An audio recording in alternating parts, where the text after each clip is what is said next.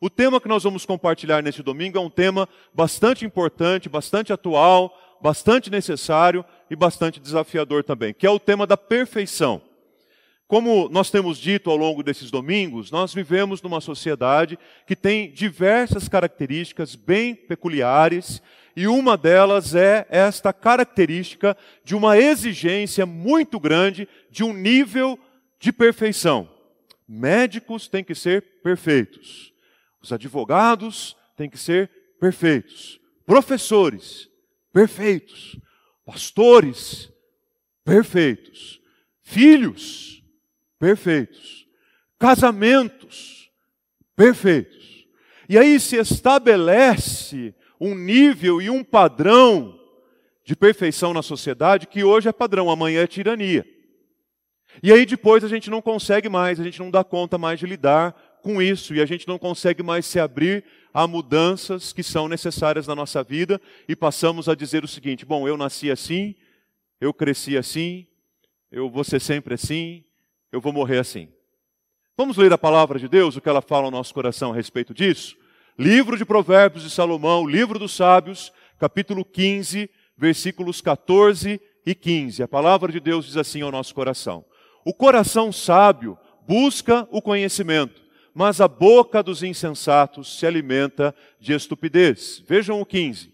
Para quem está aflito, todos os dias são maus, mas a vida de quem tem o coração alegre é uma festa contínua. Deixa eu chamar a sua atenção para a parte final do versículo 15. A vida de quem tem o coração alegre é uma festa contínua. Vamos falar isso juntos? A vida de quem tem o coração alegre é uma festa contínua. Graças a Deus por isso. Vamos orar mais uma vez?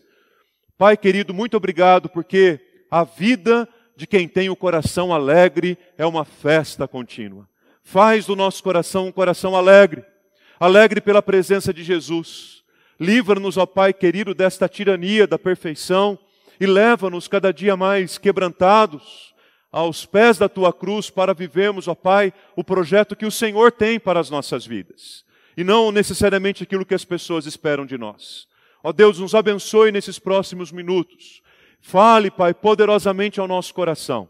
Usa-me, ó Deus, e capacita-me também para transmitir a palavra do Senhor ao coração da igreja. E que assim, Deus, esta edificação gere transformação. E esta transformação abençoe a vida de muitas pessoas com quem nós convivemos todos os dias. Oramos agradecidos e com todo louvor, no nome de Jesus, amém e amém, Jesus, amém. Há uma canção da música popular brasileira de Dorival Caymmi, que você se lembrou quando ouviu esse tema, que diz: eu nasci assim, eu cresci assim, eu sou mesmo assim, vou ser sempre assim, Gabriela, sempre Gabriela. Alguns especialistas do comportamento humano dizem que a partir desta música e desta leitura de 1970, final da década de 60, surgiu algo que é conhecido como a Síndrome de Gabriela. E esta Síndrome de Gabriela, ela tem basicamente duas faces, dois lados da mesma moeda, da mesma síndrome. A primeira face desta moeda, a primeira face desta síndrome é aquela que demonstra uma personalidade muito grande, uma personalidade muito assertiva, uma personalidade muito determinada. Eu nasci assim, eu cresci assim, eu vou ser sempre assim, eu vou morrer assim, não adianta falar, não adianta insistir, não adianta implorar, eu serei sempre assim. Por um lado, desta síndrome, demonstra que há uma grande personalidade por trás de quem diz isso. Já identificou isso, por exemplo, na vida dos filhos? Às vezes, crianças, pré-adolescentes, adolescentes, às vezes muito pequenininhas, a gente olha e diz que personalidade firme que tem essa criança, que personalidade forte que tem essa criança. Por outro lado, a outra face desta mesma síndrome é a face da falta de capacidade para lidar com mudanças. E as mudanças são necessárias. E mudanças são inerentes à nossa vida. Mudamos de trabalho, mudamos de cidade, mudamos de igreja, mudamos de cultura, mudamos de uma série de coisas, uma série de mudanças que nós atravessamos. Constantemente afirmamos que o mundo mudou, Constantemente afirmamos que a sociedade mudou, afirmamos que a igreja mudou, afirmamos que as crianças mudaram. E aí o que nos leva a pensar ou imaginar que nós não mudamos? Se tudo ao nosso redor mudou, por que é que nós não mudamos? É claro que nesse tempo nós mudamos e mudamos muito também. E diante dessas mudanças surgem inúmeros questionamentos e inúmeras crises também. Eu quero considerar apenas 3 perguntas importantes para vocês frente à síndrome de Gabriela e a possibilidade de encarar as mudanças de uma maneira mais suave na nossa vida no dia a dia. A primeira delas é a seguinte: como é que eu posso manter o mesmo diante de tantas mudanças que acontecem dentro de nós e fora de nós? Nós mudamos e mudamos demais. Coisas que eram importantes para nós lá atrás, hoje não são tão importantes mais. Bandeiras que nós defendíamos, camisas que nós vestíamos, hoje em dia não vestimos mais, não usamos mais, porque nós mudamos o nosso parecer. Então, como é que eu posso me manter o mesmo se tudo ao redor de mim e mais, tudo dentro de mim tem passado por tantas transformações assim? Segunda pergunta: como é que eu posso me manter o mesmo diante de uma pressão tão grande que a sociedade faz para que eu tenha um padrão tão grande de perfeição em todas as esferas da sociedade? É na vida profissional, é na vida acadêmica, é na vida familiar, é na vida espiritual. Já que há essa pressão toda na minha cabeça, como é que eu faço para me manter o mesmo em meio a tudo isso? E terceiro, como é que eu faço para me manter o mesmo se o padrão de perfeição que eu espero das pessoas não é o mesmo padrão de perfeição que eu posso oferecer a elas? Já pensaram nisso? Normalmente, quando nós vamos exigir o padrão de perfeição de alguém, a gente coloca a régua aqui, ó.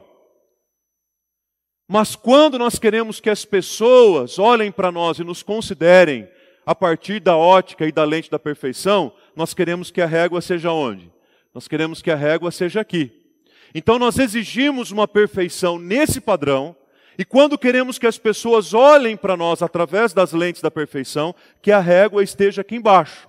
Então nós exigimos bastante, mas nós consequentemente não conseguiremos oferecer proporcionalmente. Aí você vai dizer assim: bom, pastor, mas é lógico, porque eu não sou perfeito. Ok, então a minha régua, quando eu espero isso dos demais, precisa começar a baixar um pouquinho mais. Precisa cair um pouquinho mais.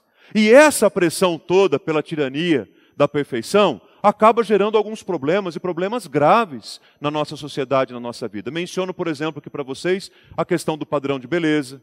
Pela perfeição da beleza física, talvez, pela perfeição do corpo, pelo corpo ideal, pelo físico ideal, pela grande tirania, pela grande ditadura da beleza. Então há todo um investimento, toda uma preocupação, toda uma neura, toda uma doença emocional que envolve a própria ditadura da beleza. Ou ainda o sucesso profissional e acadêmico. Daqueles que, como o Moacir dizia ontem à noite aqui, estão virando dias e noites de trabalho porque eles querem conquistar, custe o que custar. Se custar a família, ok. Se custar a esposa, beleza. Se custar os filhos, não tem problema. Mas eu quero conquistar o meu posto profissional o mais alto possível, porque eu quero ser perfeito na minha profissão. Eu quero ser perfeito no mundo acadêmico. Meus queridos, reconheçamos. Claro que a gente precisa estimular, fortalecer, encorajar os nossos filhos a estudarem. Mas reconheçamos que muitas vezes é exigido para os adolescentes, principalmente que estão no período saindo do ensino médio para um período de vestibular, quase que um padrão de perfeição acadêmico desleal, que adoece muitos deles. Quem tem filhos aqui nessa faixa etária sabe o que eu estou falando. Ou quem já passou por isso aqui sabe o que eu estou falando. Acabam adoecendo por conta da pressão que a sociedade exige de ser o perfeito, de ser o melhor, de ser sempre o número 1, de ser sempre o primeiro. Ou ainda a necessidade de reconhecimento. Pessoas que empenham a vida toda por uma meta de perfeição, porque elas querem ser reconhecidas por aquilo que elas fazem. Comprometem ainda a vida financeira de muita gente e pode levar, inevitavelmente, tristemente inclusive também, à morte. Cabe, inclusive, um alerta de que nós estamos no mês de setembro, e o mês de setembro é conhecido como o Setembro Amarelo, que é justamente um mês que relembra a sociedade que há uma grande preocupação de que muito provavelmente no tempo deste culto que nós estamos aqui, provavelmente nessa uma hora de culto, ao redor do mundo, pelo menos 6 pessoas irão se suicidar. Muitas pessoas com as quais nós convivemos, encontramos na rua, sentamos ao lado no banco do ônibus, convivemos dentro do mesmo setor da nossa empresa e muitas vezes dentro da nossa própria casa, que nós não temos a ideia de que ela carrega no seu coração e na sua mente ideação suicida. Portanto, que assunto importante, que alerta importante para a gente olhar para a palavra de Deus, para a sabedoria bíblica e procurar na palavra de Deus um caminho para a gente lidar com a tirania da perfeição. E eu acredito que o livro de Provérbios de Salomão aponta para isso. Porque ele descreve, em especial no capítulo 15, toda a vida, o estilo de vida daquele que é sábio e, por outro lado, ele descreve também o estilo de vida daquele que é insensato. E vejam que interessante, porque o livro de Provérbios como um todo, ele traz dois tipos de provérbios. O primeiro tipo é chamado de provérbios sapienciais, ou texto sapiencial, que começa lá no capítulo 1 de Provérbios e vai até o capítulo 9. Esse primeiro tipo de provérbios diz respeito aos provérbios que são transmitidos a nós em formas de conselho, de sabedoria.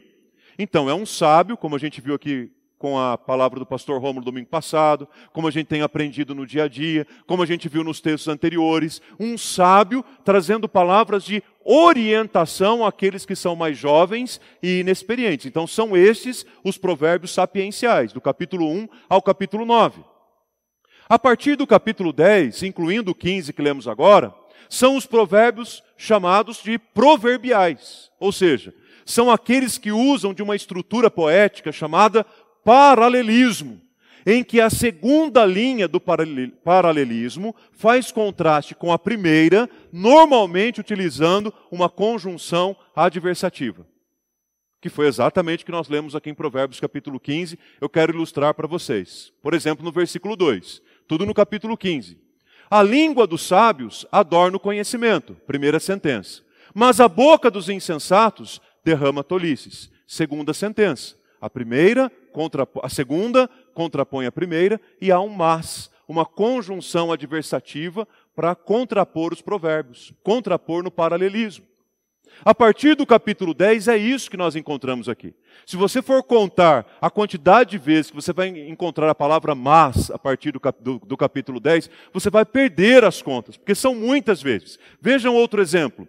Provérbios capítulo 15, ainda versículo 7. As palavras dos sábios difundem conhecimento. Primeira verdade. Mas o coração dos insensatos não procede assim. A segunda, fazendo um contraponto com a primeira, separada por uma conjunção adversativa. Mais um exemplo no versículo 14. O coração do sábio busca conhecimento, mas a boca dos insensatos se alimenta de estupidez. Veja que eu destaquei em cada versículo para você perceber não apenas a conjunção, mas também as palavras sábio e insensato. Sábio e insensato. E aqui estão apenas 3 exemplos. Em Provérbios 15 tem muitos outros versículos com a mesma estrutura. Então o que é que Salomão está dizendo no capítulo 15? Salomão está dizendo assim, a vida dos sábios é assim, e a vida dos insensatos é assim.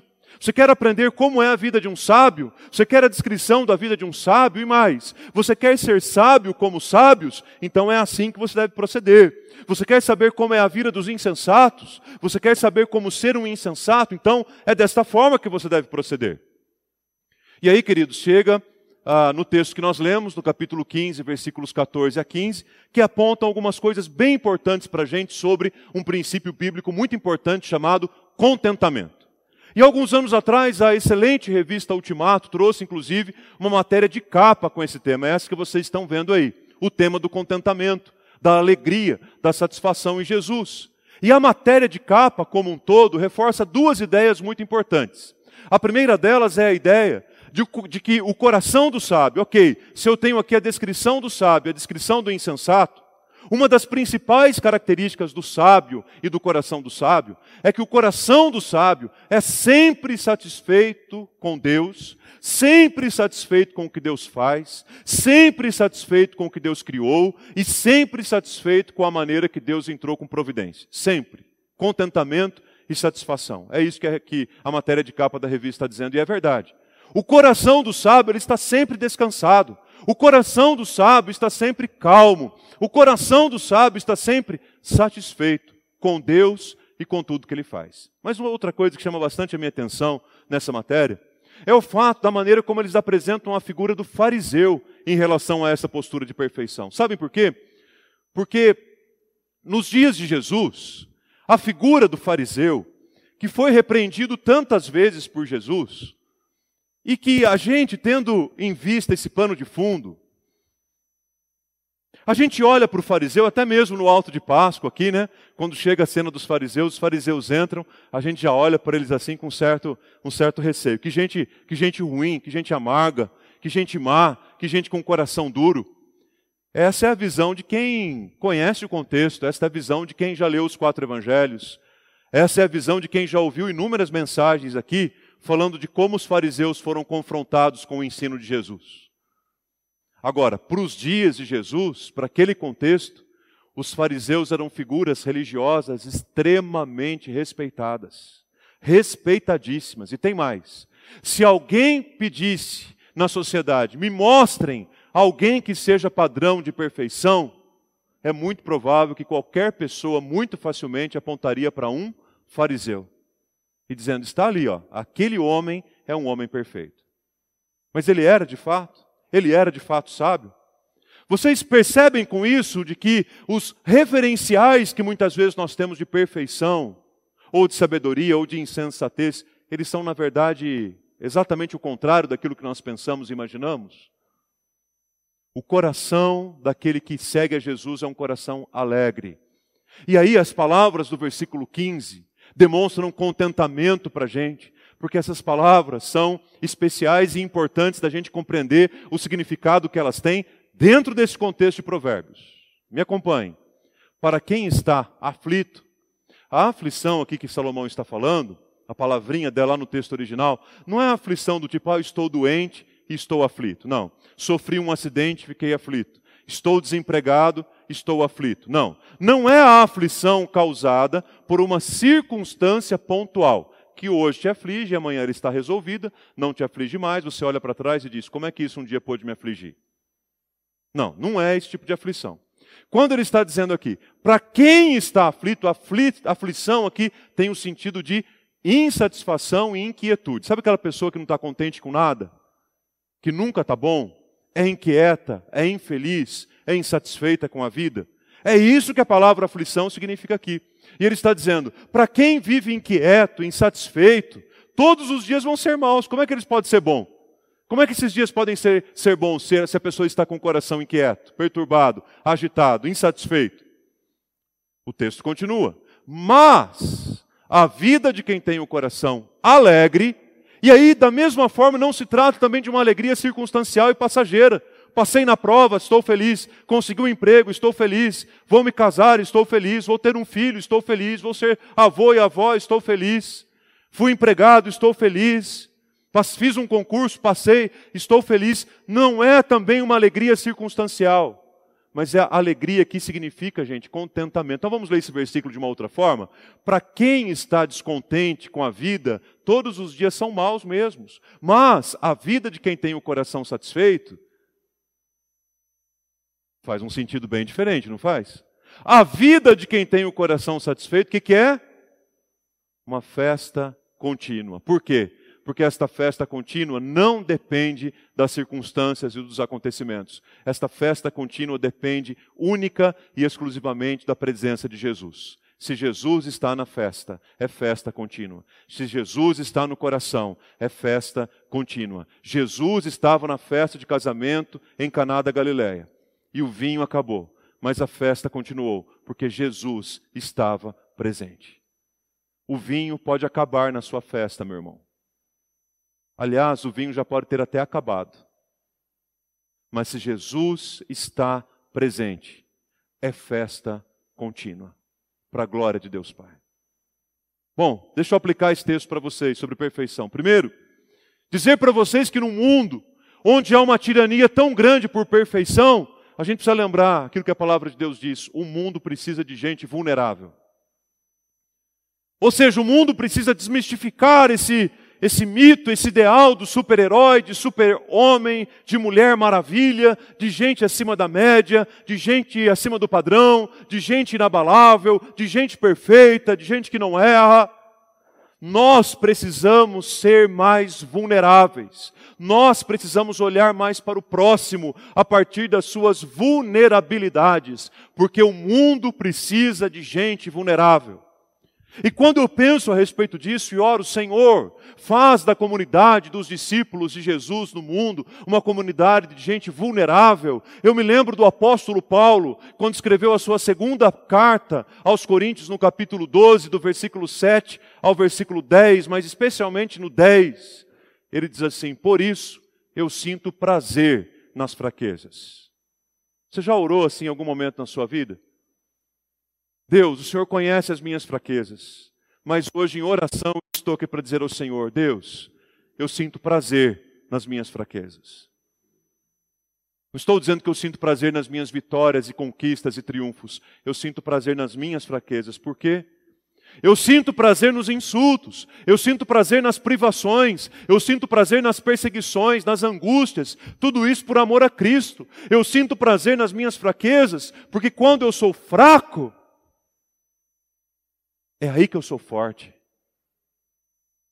Então a lógica do reino de Deus é completamente diferente daquela do mundo. Para o mundo, enquanto eu sou forte, é que eu sou forte. No reino de Deus é quando eu me declaro fraco, vulnerável, carente. Eu preciso de Jesus. Eu preciso do cuidado dele. Eu oro ao Senhor e digo: Senhor, eu preciso de ti. Então eu descubro que naquela fraqueza eu encontro uma grande força. E aí, na própria linguagem de Paulo aos Coríntios, ele diz que Deus usava, naquela época, e tem usado até hoje, a fraqueza dos seus discípulos, do seu reino, para envergonhar aquelas coisas que se consideram fortes. Para desmascarar aquelas coisas que se consideram fortes. O mundo precisa de gente vulnerável. O mundo precisa de gente que ora ao Senhor dizendo: Pai, eu me glorio nas minhas fraquezas, porque nas minhas fraquezas é que eu encontro a tua força. Segundo, nesse cenário da tirania da perfeição, é necessário compreender ainda que o mundo precisa de gente quebrantada, porque de gente orgulhosa ou arrogante, o mundo já está cansado e Deus não se agrada.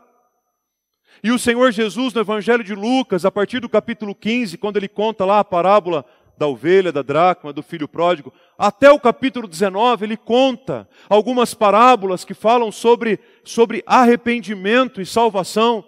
E no capítulo 18 ele conta uma parábola a respeito de um publicano e de um fariseu. Ora, eu já expliquei aqui, a figura do fariseu era a figura mais perfeita, a figura mais respeitada, a figura mais honrada da sociedade. E o publicano era o retrato fiel e exato de um pecador. O publicano era ninguém, o publicano era desprezado, o publicano era afastado. E aí Jesus conta uma parábola em que o publicano e o fariseu oram. E aí quando o fariseu se levanta para orar, ele diz assim: Senhor, muito obrigado, porque eu sou tão melhor do que os outros. Lembram dessa parábola? Senhor, muito obrigado, porque eu não sou tão ruim como os demais. Senhor, muito obrigado, porque, olha, eu sou tão bom que se o Senhor não me amasse, o Senhor ficaria em dívida comigo. Eu sou tão legal que se o Senhor não tivesse misericórdia com a minha vida, o Senhor é que estaria em débito.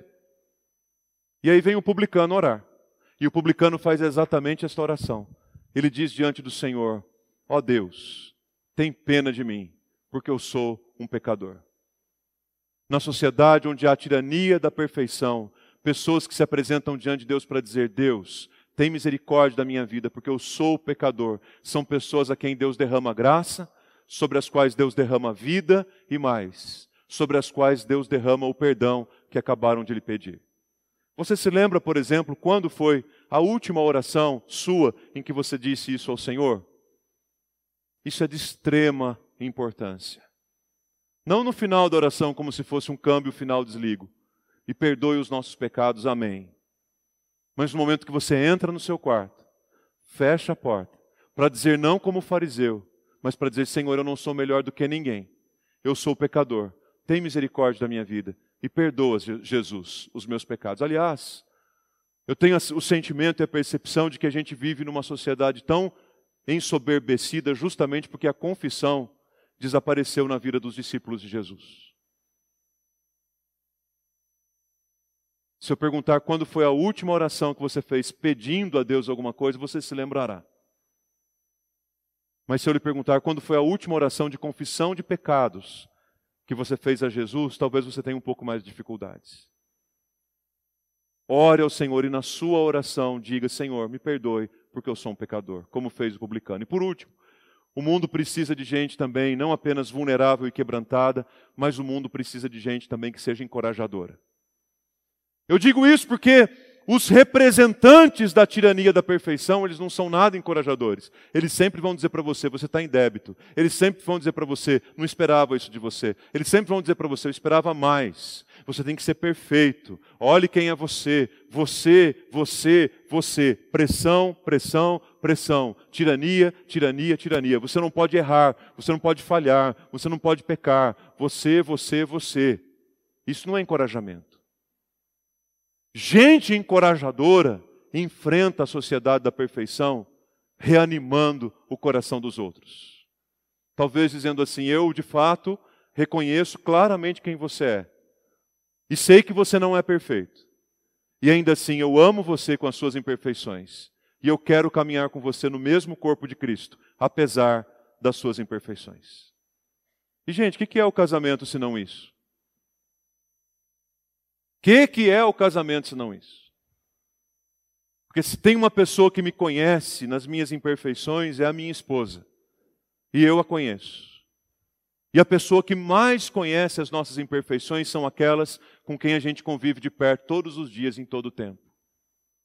Aí, ao invés de a gente ficar lançando sobre ela culpa, peso, acusação, seja perfeito, como aprendemos domingo passado, vamos olhar pelas lentes por onde jorra o sangue de Jesus para dizer: eu reconheço as suas imperfeições, mas é assim mesmo que eu te amo, porque Jesus te amou assim. E é assim mesmo que eu quero caminhar com você, porque se Jesus quis caminhar com você assim, qual o argumento que eu usaria para dizer que eu não quero? Esse livro, bastante lido, um best-seller do The New York Times, Brené Brown, uma autora que tem escrito vários livros nessa linha da perfeição, da tirania da perfeição instalada na sociedade, ela cita um pequeno pedaço de um discurso de Theodore Roosevelt, um discurso feito em 1910, que eu convido a sua atenção para aquilo que eu vou ler. Não é o crítico que importa, nem aquele que aponta onde foi que o homem tropeçou, ou como o autor das façanhas poderia ter feito melhor. O crédito pertence ao homem que está por inteiro na arena da vida, cujo rosto está manchado de poeira, suor e sangue, que luta bravamente, que erra, que decepciona, porque não há esforço sem erros e decepções, mas que, na verdade, se empenha em seus feitos, que conhece o entusiasmo, as grandes paixões, que se entrega a uma causa digna, que na melhor das hipóteses, conhece no final o triunfo da grande conquista e que, na pior das hipóteses, se fracassar, ao menos fracassa ousando grandemente. O crédito não está no crítico. O crédito está naquele que se expõe na arena da vida. E se expor na arena da vida significa se expor com todas as nossas imperfeições e inquietudes. Jesus convida-nos no Sermão do Monte: sejam perfeitos, como perfeito é também o Pai de vocês que está nos céus.